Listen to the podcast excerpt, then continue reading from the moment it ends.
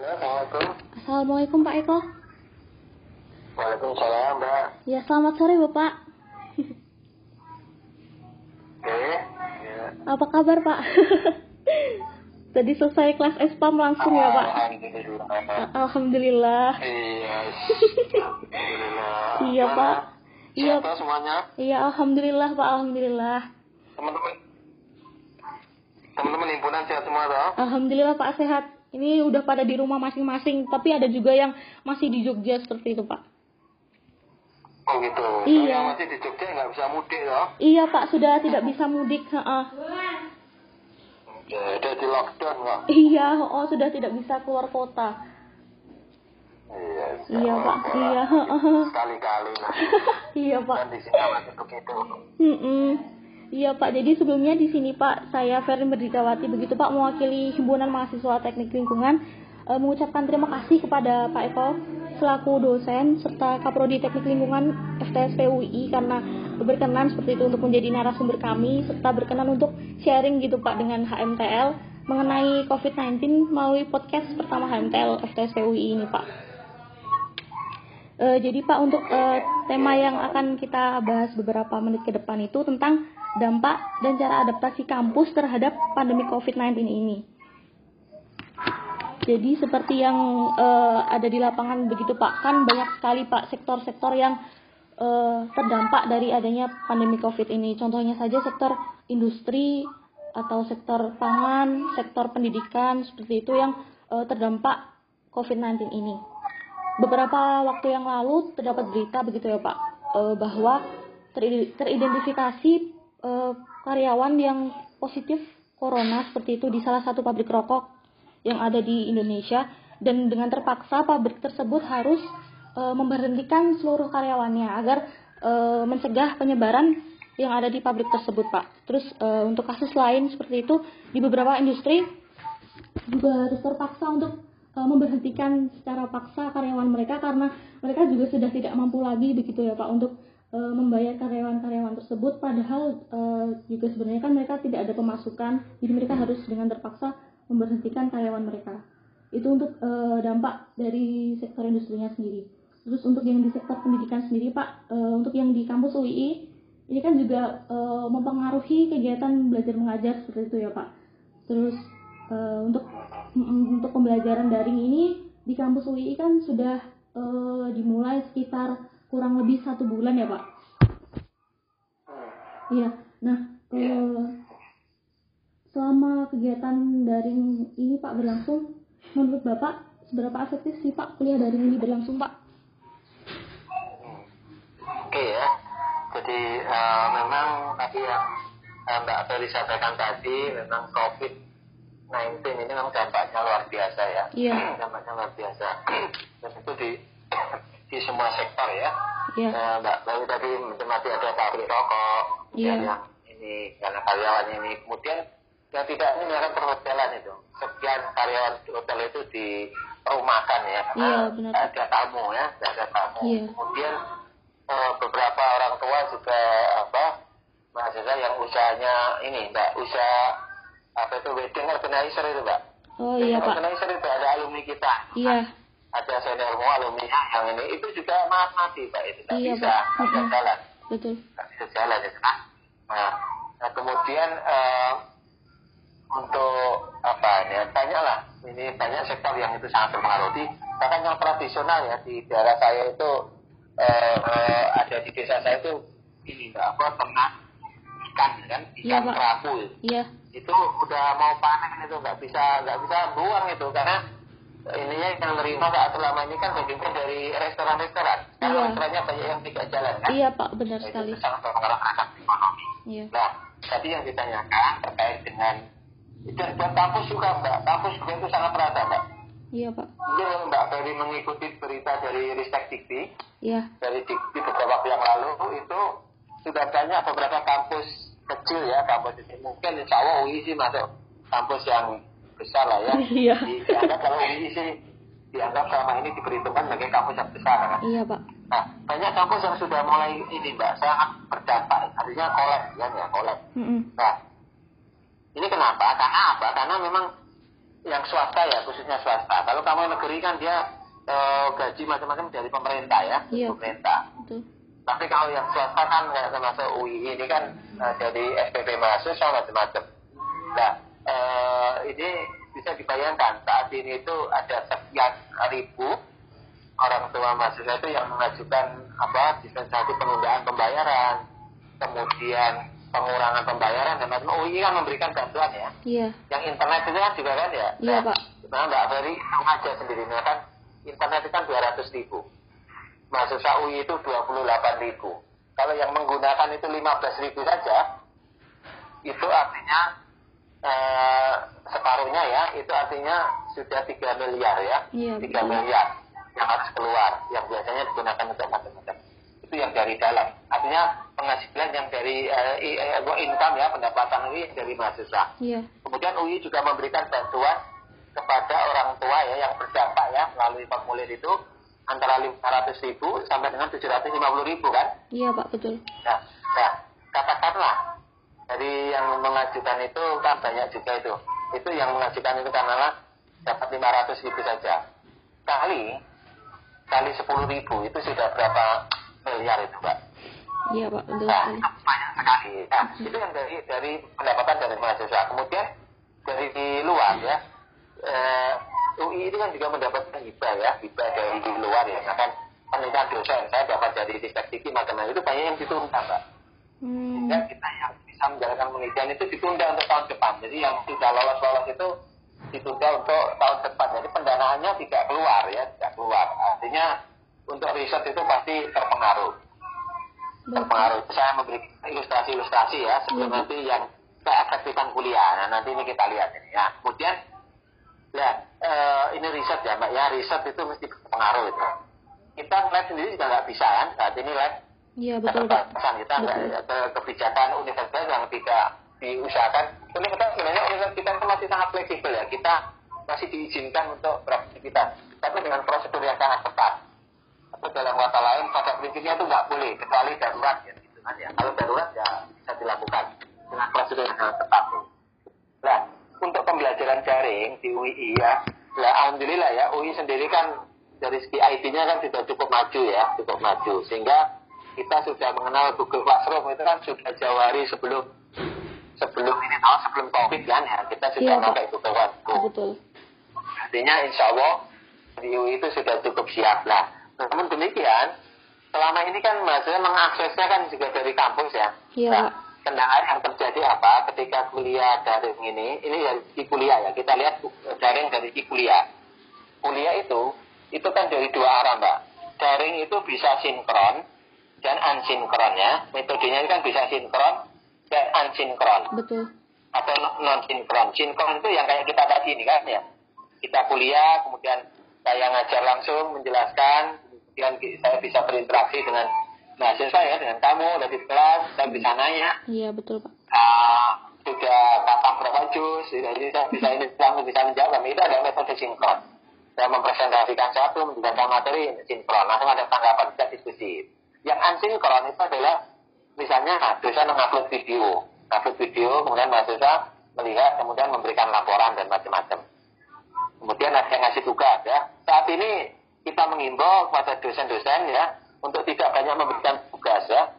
Karena banyak memberikan tugas itu artinya kasihan mahasiswa ya, kasihan mahasiswa. Iya, betul. Semua dosen kalau memberikan tugas semua bareng itu kan waktunya bareng semua itu beban akan sangat tinggi. Sehingga kita imbau untuk tidak berupa.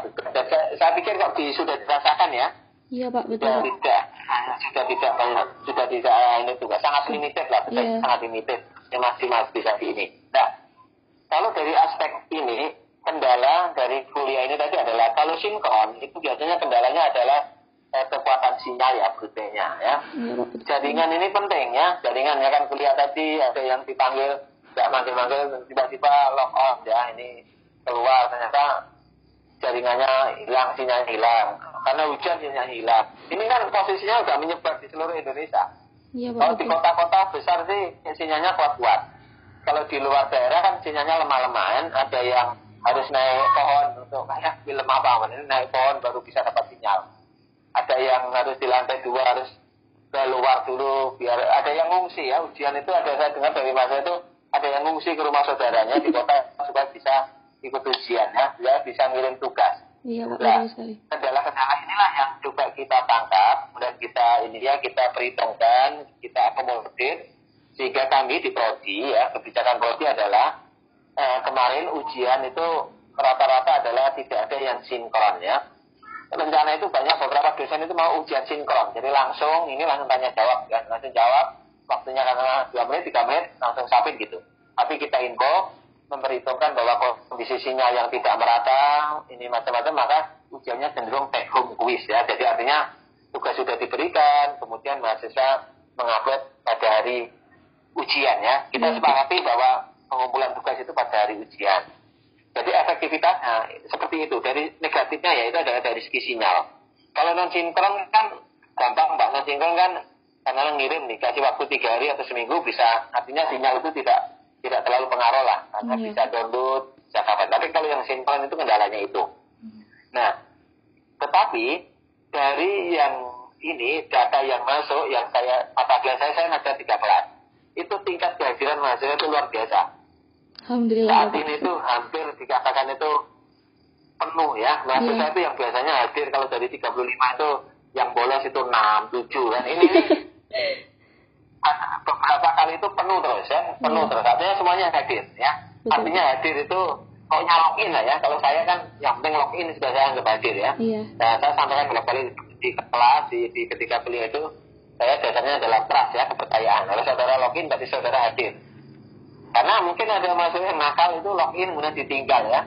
Login ditinggal kemudian bilang sinyalnya saya lemah pak. Padahal dia hanya login kemudian dia ditinggal ngapain. Nah, ada yang kayak gitu ya. Ada yang kayak gitu. Iya. Laporan dari dosen ada yang kayak gitu. Dan kalau saya asal kepercayaan ya.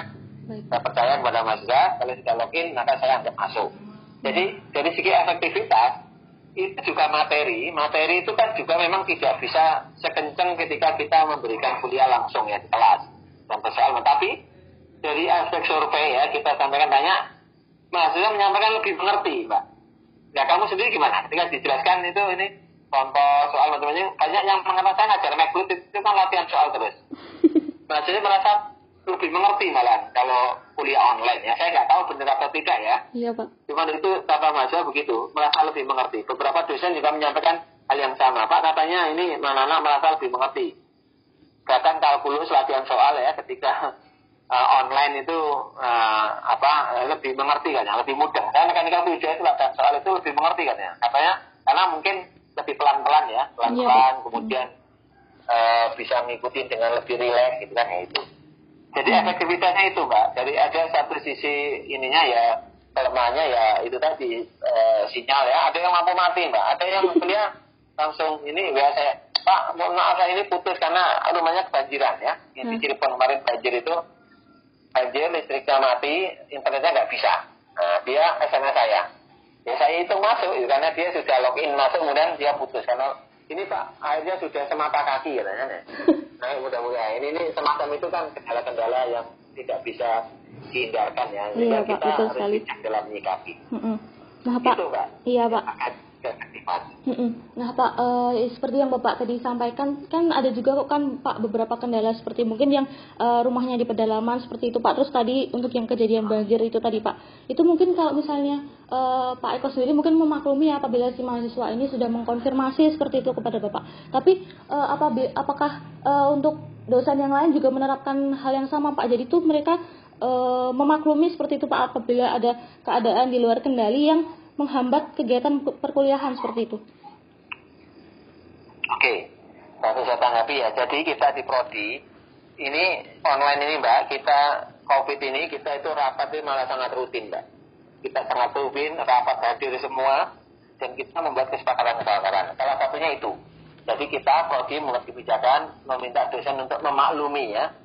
Memaklumi, ada yang submit, submit UTS-nya kan telat itu kan? Iya. Submit UTS-nya telat Nah, kalau telatnya itu karena gangguan sinyal itu, itu dosen saya jamin memaklumi, menerima. Tapi ada juga yang sampingnya itu telat karena apa? Terlambat mengirim karena dia uh, lupa, tidak ini, apa? Artinya salah dalam, uh, dia tidak tahu kalau ujian, gitu kan? Ya ini, ini kan aneh, ya. Jadi dia datanya sudah di bahkan tugas itu sudah diberikan satu minggu sebelumnya atau tiga hari sebelumnya jadi soal UTM sudah diberikan tiga hari kemudian dia nggak nih ah lupa kalau hari ujiannya itu. Kalau submit dari apa nih saya sudah berikan hari ini Selasa. Sudah submit dari Kamis. Kemudian dia hari Senin menghubungi. Pak saya lupa kalau harus submit kirain ya gitu. Kirain jatahnya masih minggu depan. Ya itu, itu kan ya. Nah, itu nanti kita serahkan ke desain masing-masing mbak. Oh, tetapi kalau yang kaitannya dengan masalah lampu mati sehingga telat ngumpulin tugas macam-macam itu saya jamin semua dosen memaklumi. Karena kita sepakati proses seperti itu. Oke, baik Pak. Nah Pak, untuk yang kuliah daring ini Pak berlangsung itu kan untuk beberapa mata kuliah mungkin uh, masih bisa ya Pak, seperti tadi untuk SPAM atau mungkin mekanika fluida seperti itu mungkin tidak masalah apabila uh, melakukan kuliah daring ini. Tapi Pak, untuk mata kuliah tertentu seperti praktikum begitu Pak, untuk pelaksanaannya bagaimana Pak? Oke, nah itu tadi kita sampaikan ya. Jadi kita di prodi itu hampir Pak, tiap minggu itu berkali-kali rapat. Saya itu hampir tiap hari itu bisa rapat sehari itu bisa dua kali Nana. Besok ini saya rapat dua kali. Rapat dengan Kemelah. Ini termasuk membahas praktikum. Jadi kita lab ya, koordinator lab Pak Lukman bersama Prodi, bersama seluruh laboran, bersama dosen kepala lab dan dosen pengampu praktikum itu kita sudah menyiapkan ya. Pertama, dulu sempat ini bahwa kita akan menunda praktikum ya, menunda praktikum. Tetapi perkembangan saat ini kita tidak mau berspekulasi. Kita tidak tahu sampai kapan ini akan terjadi. Sampai kapan penundaan ini atau apa social distancing ini akan terjadi ada kapan. Sehingga yang akhirnya kita sepakati kita akan melakukan eh, apa praktikum virtual, Mbak. Jadi kita sudah menyiapkan, jangan khawatir. Ini tiap lab ya, mata kuliah praktikum itu sudah disiapkan oleh dosen pengampu praktikum dan sudah kita simulasikan ya. Dan insya Allah mungkin mulai minggu depan mungkin ya, minggu depan sudah mulai praktikum. Oh, nah, tentu saja, tentu saja praktikumnya ya. Kalau praktikum itu kan praktek ya, praktis, praktis artinya learning by doing ya, mengerjakan langsung. Misalkan hmm. uji DOD, uji DO, itu kan misalkan uji DO menggunakan DO meter, itu kan bagaimana memegang alat, menghidupkan itu kan langsung ya praktek. Nah, sehingga sebenarnya lah. Kalau karena saat ini kan nggak mungkin ya, nggak mungkin. Tetapi kita tidak mau menunda, kita tidak mau berspekulasi. Nanti kuliahnya apa pastinya di akhir. Ternyata akhir nggak ada. Masih kayak gini terus kan ya. Sehingga kita persiapan jadi kita sudah siapkan mbak video-video tutorial macam-macam. Dan dosen itu dosen pengampu kemarin sudah mempresentasikan ke prodi ya. Jadi dosen dosen pengampu praktikum mikrobiologi ada mata kuliah apa praktikum tentang apa SO ya ada apa teknik lingkungan itu yang sedimentasi macam-macam itu sudah disiapkan materinya. Jadi Bu Isna, Bu Elita, kemudian ada Bu siapa, Bu Adisa itu intinya semua materi praktikum sudah dipersiapkan, Mbak. Ini sedang finishing ini. Hmm. Dan rencananya adalah minggu depan sudah praktikum. Jadi insya Allah saya sudah uh, mencoba dan uh, melihat itu insya Allah jelas. Ya. Cuman bedanya adalah keterbatasannya tidak bisa memegang langsung alatnya. Jadi dengan melihat video, kemudian dilihat tutorialnya, Ya kan ini cara, ya kan ini cara menggunakan diometer ini nanti ada buka ininya on kan, ya, turn on ya, hidupkan, kemudian setting ininya, kelopkan sini, kemudian ada fotonya, ada videonya itu insya Allah jelas ya. Hmm, insya Allah jelas. Kalau menurut ini saya sih, perkiraan saya sih bisa. Wong saya itu kemarin eh, ganti lampu halogen mobil itu, itu lihat dari YouTube juga bisa. Artinya praktek ya iya. bengkel karena ini saya jadi ternyata dari YouTube itu jelas ya ini untuk praktikum juga begitu tapi sekali lagi ya tentunya tidak bisa seperti praktikum ya setiap iya, orang betul. memegang alat kita mau membuat ini mas mbak ini yang virtual kayak ini loh jadi kayak main game itu loh oh, jadi iya. ini mas itu nanti memasukkan karena bakteri calling ngambil sampel ngambil sendiri nggak tapi itu ada ada kelemahannya juga ya ada hmm. kelemahannya kan itu kayak virtual tapi problemnya adalah pembuat video, pembuat program itu tuh luar biasa sulit dan sangat mahal ya. Iya betul. Dalam waktu dua menit, dua menit itu ditarik 30 juta atau berapa itu dan itu tidak mungkin ya dan butuh waktu lama. Sehingga kita akhirnya yang membuat video-video dan eh, nanti ya kayak Google Classroom gini mbak. Nah, ini Google Classroom ini atau pakai Zoom itu masih mengikuti ya nanti ada kuis, ada ini tetap semuanya jalan. Insya Allah sih tidak ada masalah di tahu itu kita kerjakan itu. Oke Pak, baik Pak. Nah Pak, uh, tadi kan juga sudah disampaikan ya Pak uh, bahwa sudah didiskusikan seperti itu oleh para dosen. Nah, Pak, untuk penilaiannya sendiri nih Pak, ini kan jelas tadi ada perbedaan seperti itu nanti uh, antara mahasiswa yang biasanya itu mereka praktek dengan sekarang hanya uh, melalui daring seperti ini Pak. Apakah dalam penilaiannya ini sendiri itu mengikuti pemahaman dari si mahasiswanya sendiri atau bagaimana ya Pak? Ya, tentunya untuk penilaian, untuk assessment itu kan kita ini Mbak, untuk melakukan assessment itu kan kita melihat uh, sumber daya ya, jadi sumber daya, kondisi macam-macam. Jadi kita menilai itu mesti melihat apa yang sudah kita berikan. Jadi nanti penilaiannya adalah ada ada kuis Mbak. Jadi nanti ada pretest itu kan mungkin ya, pretest kemudian ini pemahaman kan, artinya pemahaman awal ya. Kemudian nanti setelah ada video, setelah praktikum nanti ada pertanyaan-pertanyaan yang mungkin bisa dijawab akan dijawab. Dan dari situ kan eh, apa menggambarkan dia paham atau tidak. Jadi artinya itu akan nanti akan ada evaluasi ya, gitu, ada evaluasi. Kemudian tentang laporan macam-macam itu sekarang malah lebih enak data data-data simulasi itu sudah disiapkan oleh beberapa ini ya untuk beberapa uh, tema praktikum itu disiapkan oleh dosen pengampu praktikum. Jadi karena misalkan data sedimentasi itu nanti datanya gini-gini sudah disiapkan Excelnya ya, olah data macam-macam. Sehingga ini sih menurut saya sih ini sangat sangat komunikatif dan sangat membantu sih. Dan bedanya itu tidak bisa praktek langsung aja, Mbak. Iya. Bedanya itu tidak bisa megang alat saja. Tapi kalau saya kemarin simulasi itu, insya Allah sih cukup jelas ya. Insya Allah bisa lah. Dan nanti ketika nanti masuk itu nanti paling ada kayak simulasi gitu, Pak. Jadi nanti eh, apa kan nggak mungkin ya semuanya diulang kembali, tapi hanya, hanya refreshing lah gitu. Itu pun kalau nanti masuknya sudah masuk artinya sudah aman kondisinya sebelum ganti tahun ya. Tapi kalau ganti tahun ajaran ya ya sudah itu yang dipakai. Artinya jangan khawatir penilaian itu pasti disesuaikan dengan kondisi.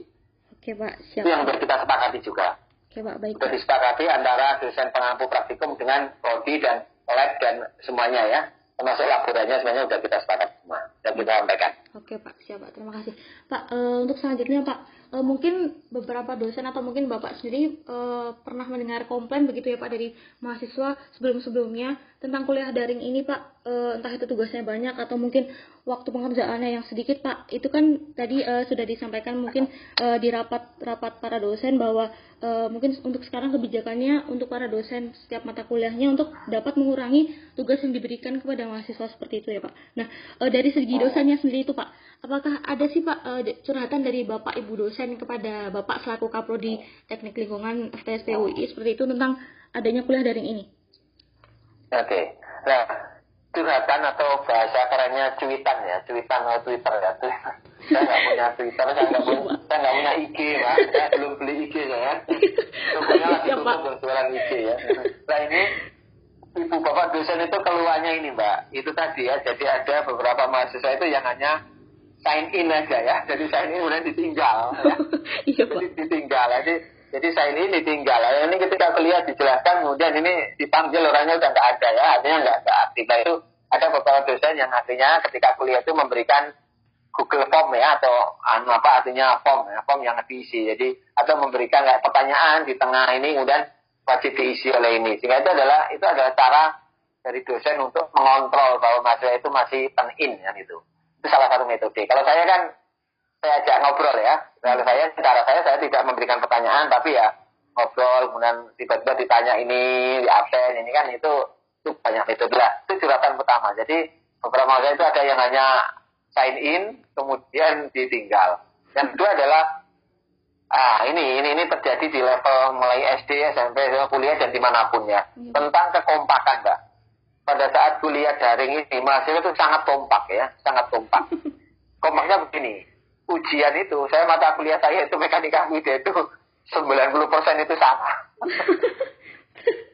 iya. Artinya ya, ya saya ya, ya banyak begitu ya, artinya banyak dosen menyampaikan ini ujiannya dan itu bukan hanya di kita, Pak. Di UGM, teman-teman dosen itu sama, di ITB, di UI, di semuanya sama ya. Mm-hmm. Ya gimana lagi, oh, memang bisa bertanya kok, itu kan ya. Betul, Asal tidak, katakanlah misalkan jawaban si A diganti nama, di foto, kemudian di print apa, di atau di print ulang hanya ganti nama, atau hanya apa di di, di foto kemudian hanya diganti nama itu ya kalau saya sih ya sudah nggak apa-apa gimana lagi mudah-mudahan sih ya itu paham kalau saya sampaikan kan ketika sebelum ujian kan sudah saya sampaikan saudara kalau mau tanya-tanya silakan ya. Kalau mau kerjakan saling diskusi silakan. Wong itu memang ada peluang untuk itu Pak, gitu kan ya. Betul Pak. Nah dulu juga ketika tekum kuis juga begitu ya. Tekum kuis itu kan beberapa kuliah saya dulu itu ujiannya itu tekum ya. Jadi ini kemudian ngerjakan dan itu dua kasih waktu dua malam juga nggak selesai juga kan. Udah kumpul satu angkatan dikumpulin juga nggak selesai.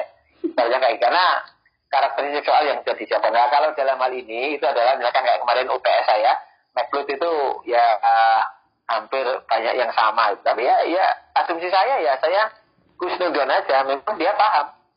Gitu. Ya, Pak. ya mudah-mudahan dengan diskusi yang penting kan tidak itu tadi mbak tidak namanya hanya diganti nama, misalkan kerjanya Ferry di fotokopi siapa terus namanya diganti. Nah, itu itu, itu ya jangan itu enggak enggak ini. Tapi itu tadi curhatannya begitu pak. Oke, Pak. Terus kemudian tapi curhatan yang positif banyak juga. Hampir semua dosen menyampaikan kalau mahasiswa sekarang jadi aktif. Yang dulunya mahasiswa siluman ya. siluman itu artinya itu nggak pernah nampak di kampus itu kan ya. Kalau kuliah nggak pernah nampak. Ini malah hadir terus, kehadirannya penuh ini kan. mungkin dari rumah yang ini ini gitu kan ya, ya itu semacam itu. Jadi di rumah.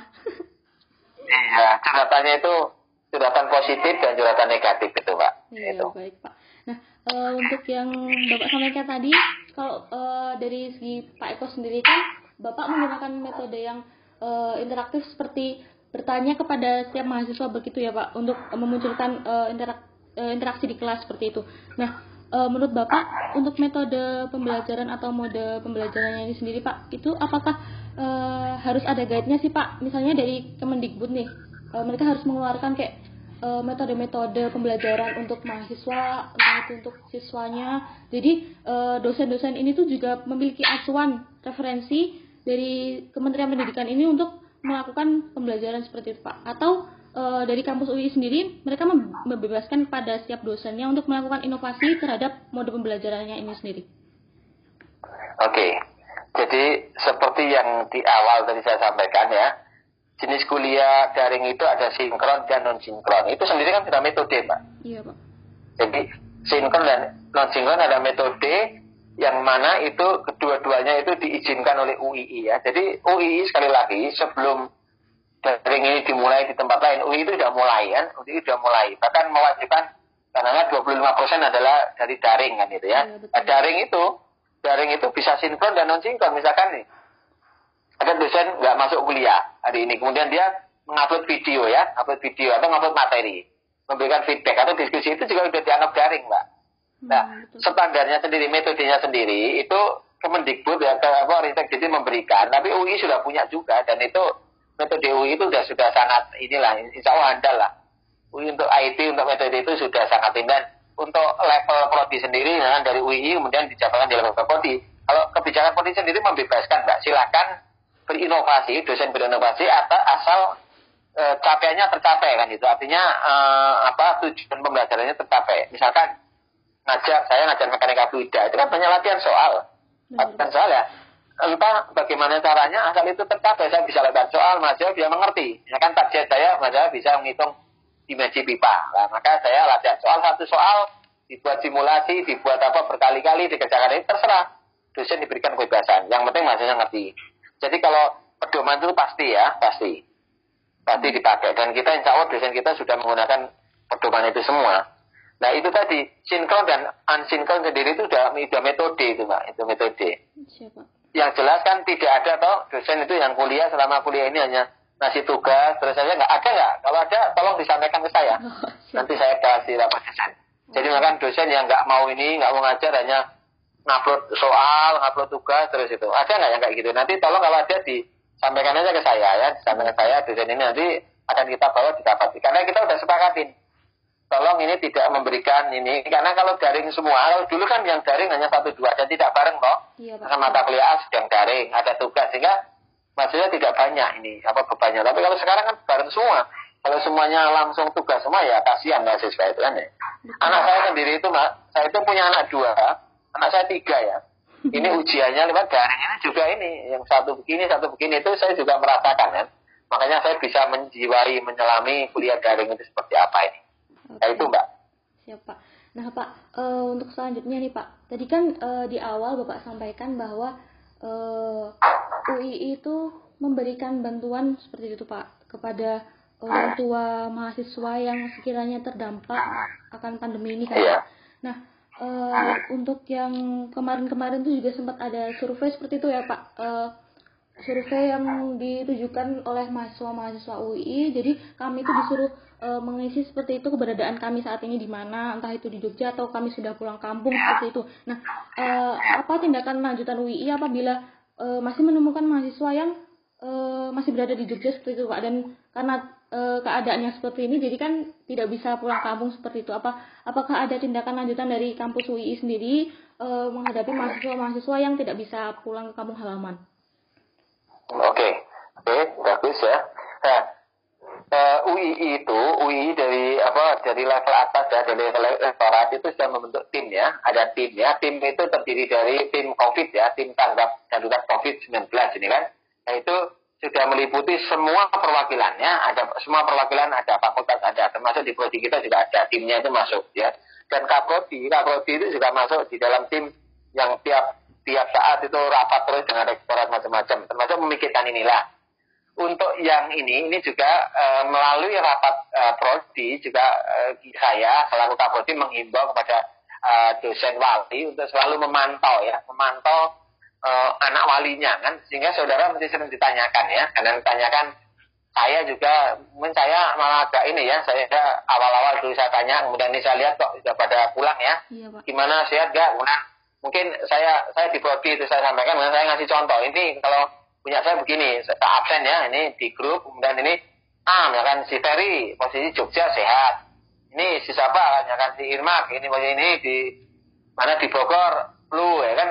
Saya minta begitulah. Itu ada ada apa ada ada pemantauan begitu ada pemantauan. Artinya kita memantau kondisinya kemudian lah ini beberapa mahasiswa kan posisinya sebagian besar ya mungkin ini bisa dikatakan 90% itu sudah pulang ya Betul. mungkin 90% saat ini itu sudah pulang ke rumah masing-masing namun masih ada yang di Jogja lah yang di Jogja itu juga kita perhatikan ya termasuk kemarin itu ada beberapa mahasiswa itu yang ke, ke prodi karena kita tawarkan yang apa masker sama ini ya hand sanitizer. Ketika hand sanitizer sulit itu lab kita membuat berapa itu kan, berapa liter itu. Kita membuat besar Pak. Berapa jerigen ya, jerigen 25 liter itu kita bagi.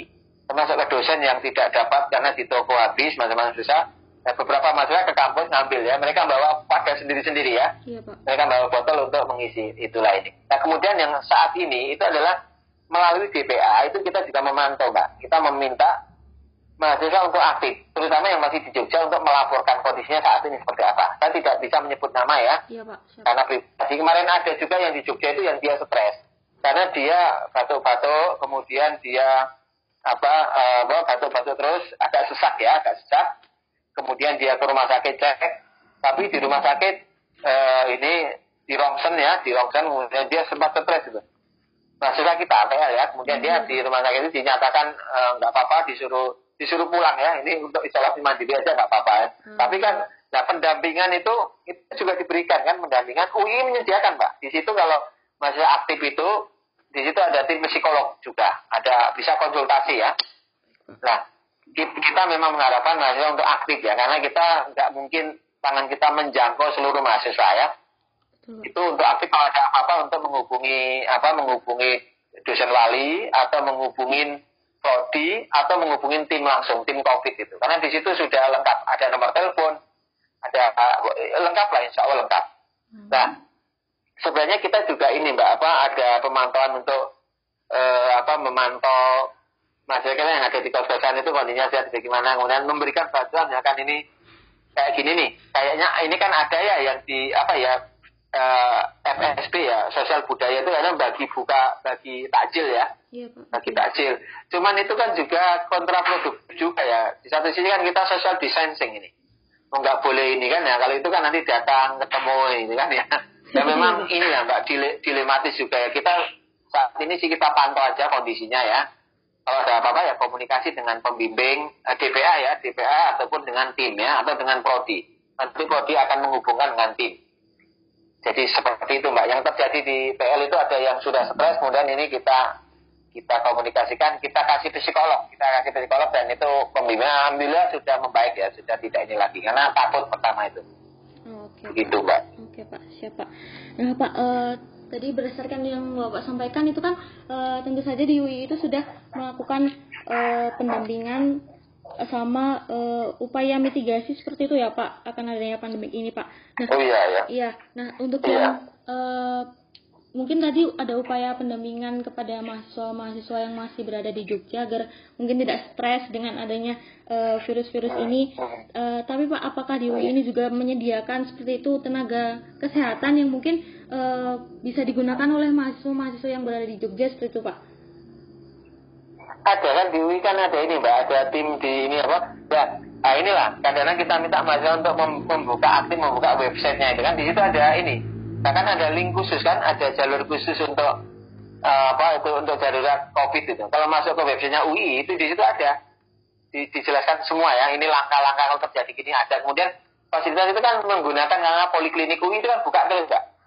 Poli UI itu sama saat ini buka terus dan itu rame mbak. Banyak mahasiswa yang datang menggunakan fasilitas itu. Baik. poli di depan ya mbak. Poli di depan.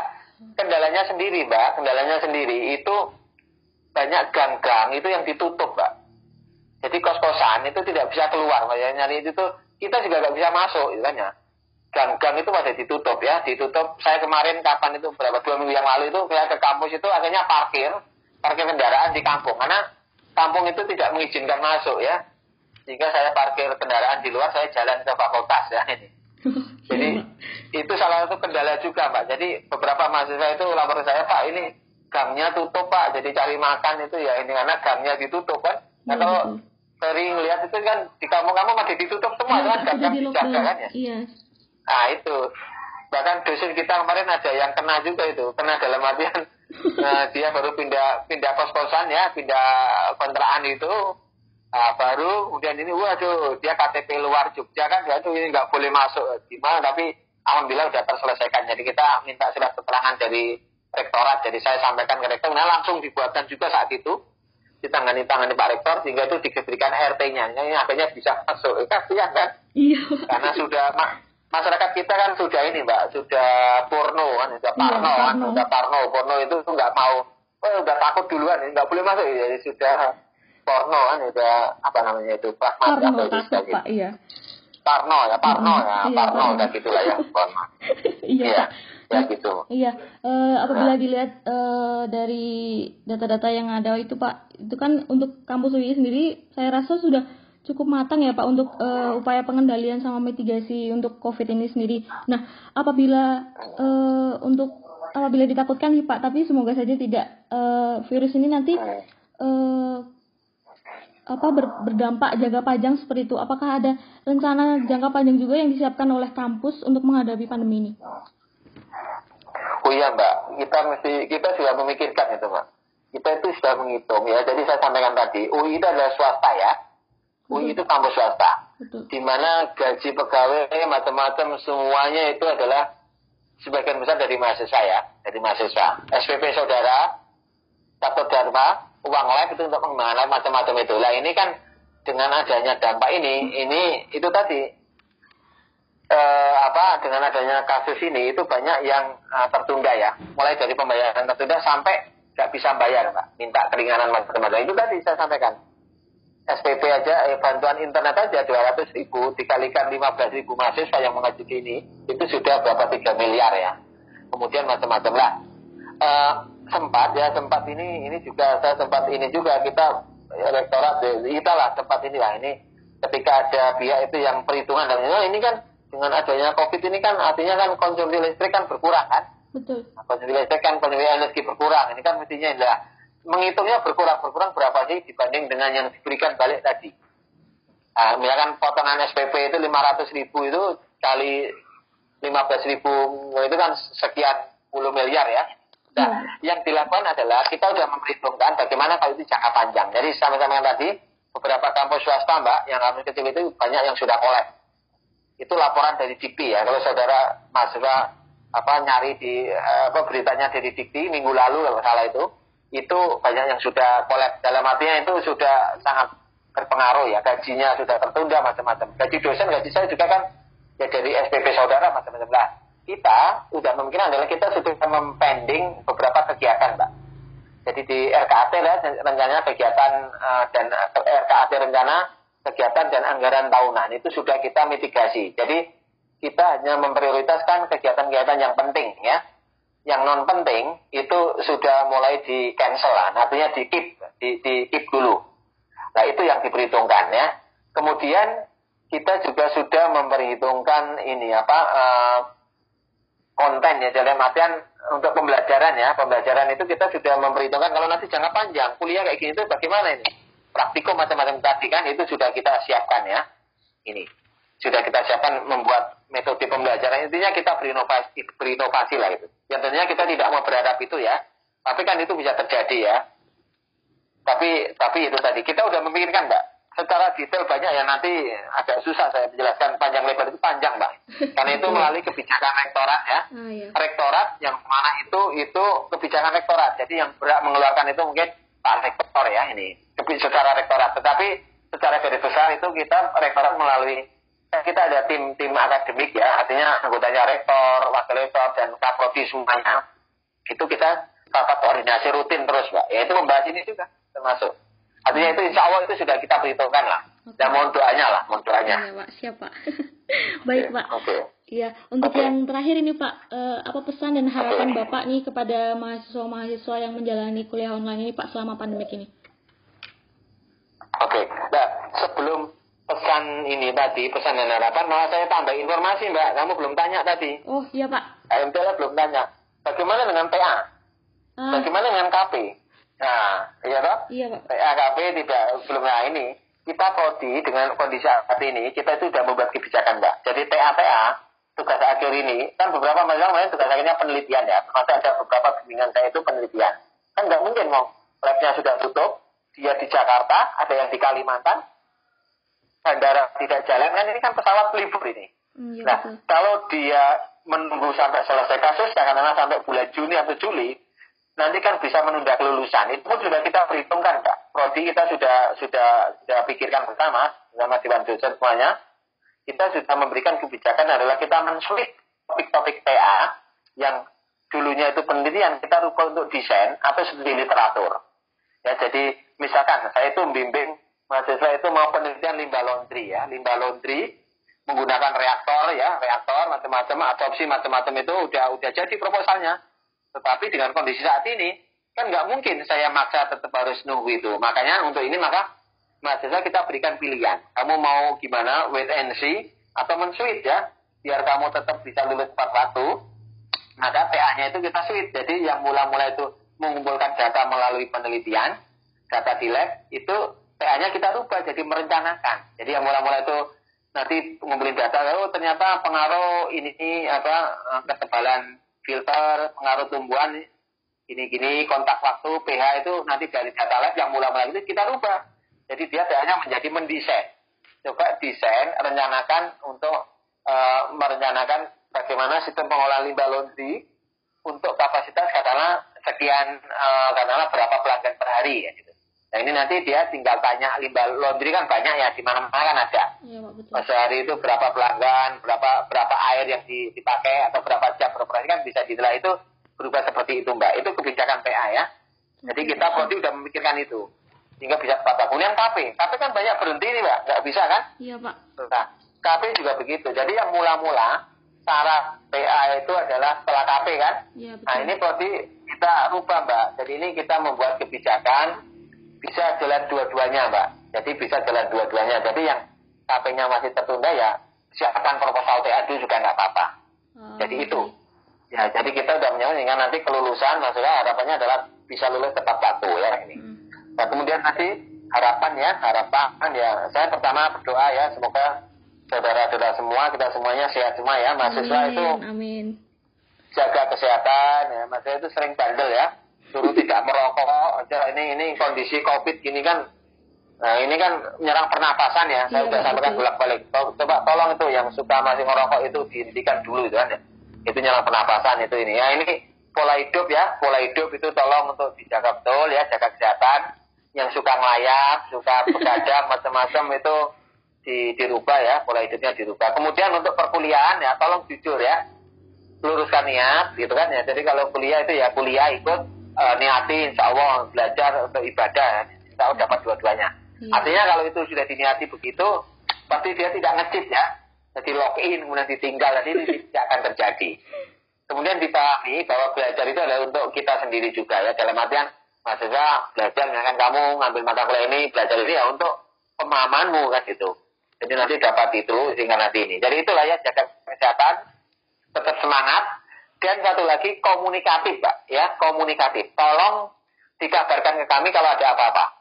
Ya, bisa melalui DPA, bisa melalui Prodi, melalui saya atau Pak Awal ya, Kapolri Sekbodi atau Mas Heri, Mbak Ratna atau siapa saja lah intinya itu. Atau bisa langsung, misalkan yang terkait medis, saya kan nggak ngerti tuh. Ya, nah, melalui tim COVID langsung. Artinya kita insya Allah akan sangat support itu kan, kita akan sangat peduli itu. Itu Mbak harapan saya. Oke Pak, terima Siap kasih selalu. Pak. Okay. Terima kasih atas pesan sama harapannya Pak. Semoga uh, pandemi okay. ini cepat berlalu juga. Terus uh, kita juga bisa melakukan okay. kegiatan belajar mengajar di kampus kembali. Terus uh, semoga okay. uh, apa keadaan-keadaan ini tidak semakin berlarut-larut supaya tidak ada pihak-pihak yang dirugikan seperti itu ya Pak. Amin. Ya. Ini Mbak satu lagi Mbak tadi Mbak. Satu lagi Mbak Mbak. Ya, Pak. Tadi lupa. Positif thinking Mbak. Ah, Ini positif thinking ya. ya. Ngambil hal positifnya Positif. ya Pak. Betul. Jadi jangan jangan merasa oh ini kok kayak gini ya, ini mengeluh. Jangan ya, ya nanti stres itu malah menjadikan saudara uh, kekebalannya itu menurun ya. Jangan stres. Ini pasti ada skenario dari Allah ya. Gak Siap. mungkin. Siap, Pak. bersama kesulitan itu ada kemudahan ya. Kemudahan ya. ya, ya. Siap, ya itu kan. Nah, ini iya. malu seri justru ya. Iya. Inal malu seri justru itu Betul, bersama kesulitan itu ada kemudahan. Bersama loh ya. Iya. Dan sesudah pasti ini ada hikmahnya luar biasa ya dan itu kita sebagai umat Islam kita harus positif betul pak ya positif ini ya. dampaknya ini kan bisa banyak kumpul keluarga macam-macam ya iya pak okay. ya yang paling oh, penting okay, lebih ke uh, berpikir positif dan mengambil hikmah ya pak atas semua kejadian betul. yang Allah berikan iya Iya pak. Dan makin mendekat, makin mendekatkan diri kepada Allah ya, iya, itu sering saya sampaikan kelas itu. Iya, pak. Ngajinya itu belum suatu belum ada satupun yang sudah katam ini nanti kelas tiga tiga kelas saya ya saya waktu ini gimana ya saya target katam ya. iya pak itu siap pak itu. siap pak ya, ya terima kasih ya pak terima kasih pak Eko terima kasih sudah menjadi uh, sudah mau berdiskusi dengan HMTL sudah mau berbagi seperti itu pak selamat berbuka selamat, selamat berbuka ya pak Oke, keep in touch ya. Salam saya salam buat himpunan ya. Oh iya, himpunan kalau ada apa kontak saya ya. Siap Pak. Kontak saya. Baik, Oke, siap. Oke, baik Pak. Terima kasih Pak. Wassalamualaikum. Oke. Waalaikumsalam warahmatullahi wabarakatuh.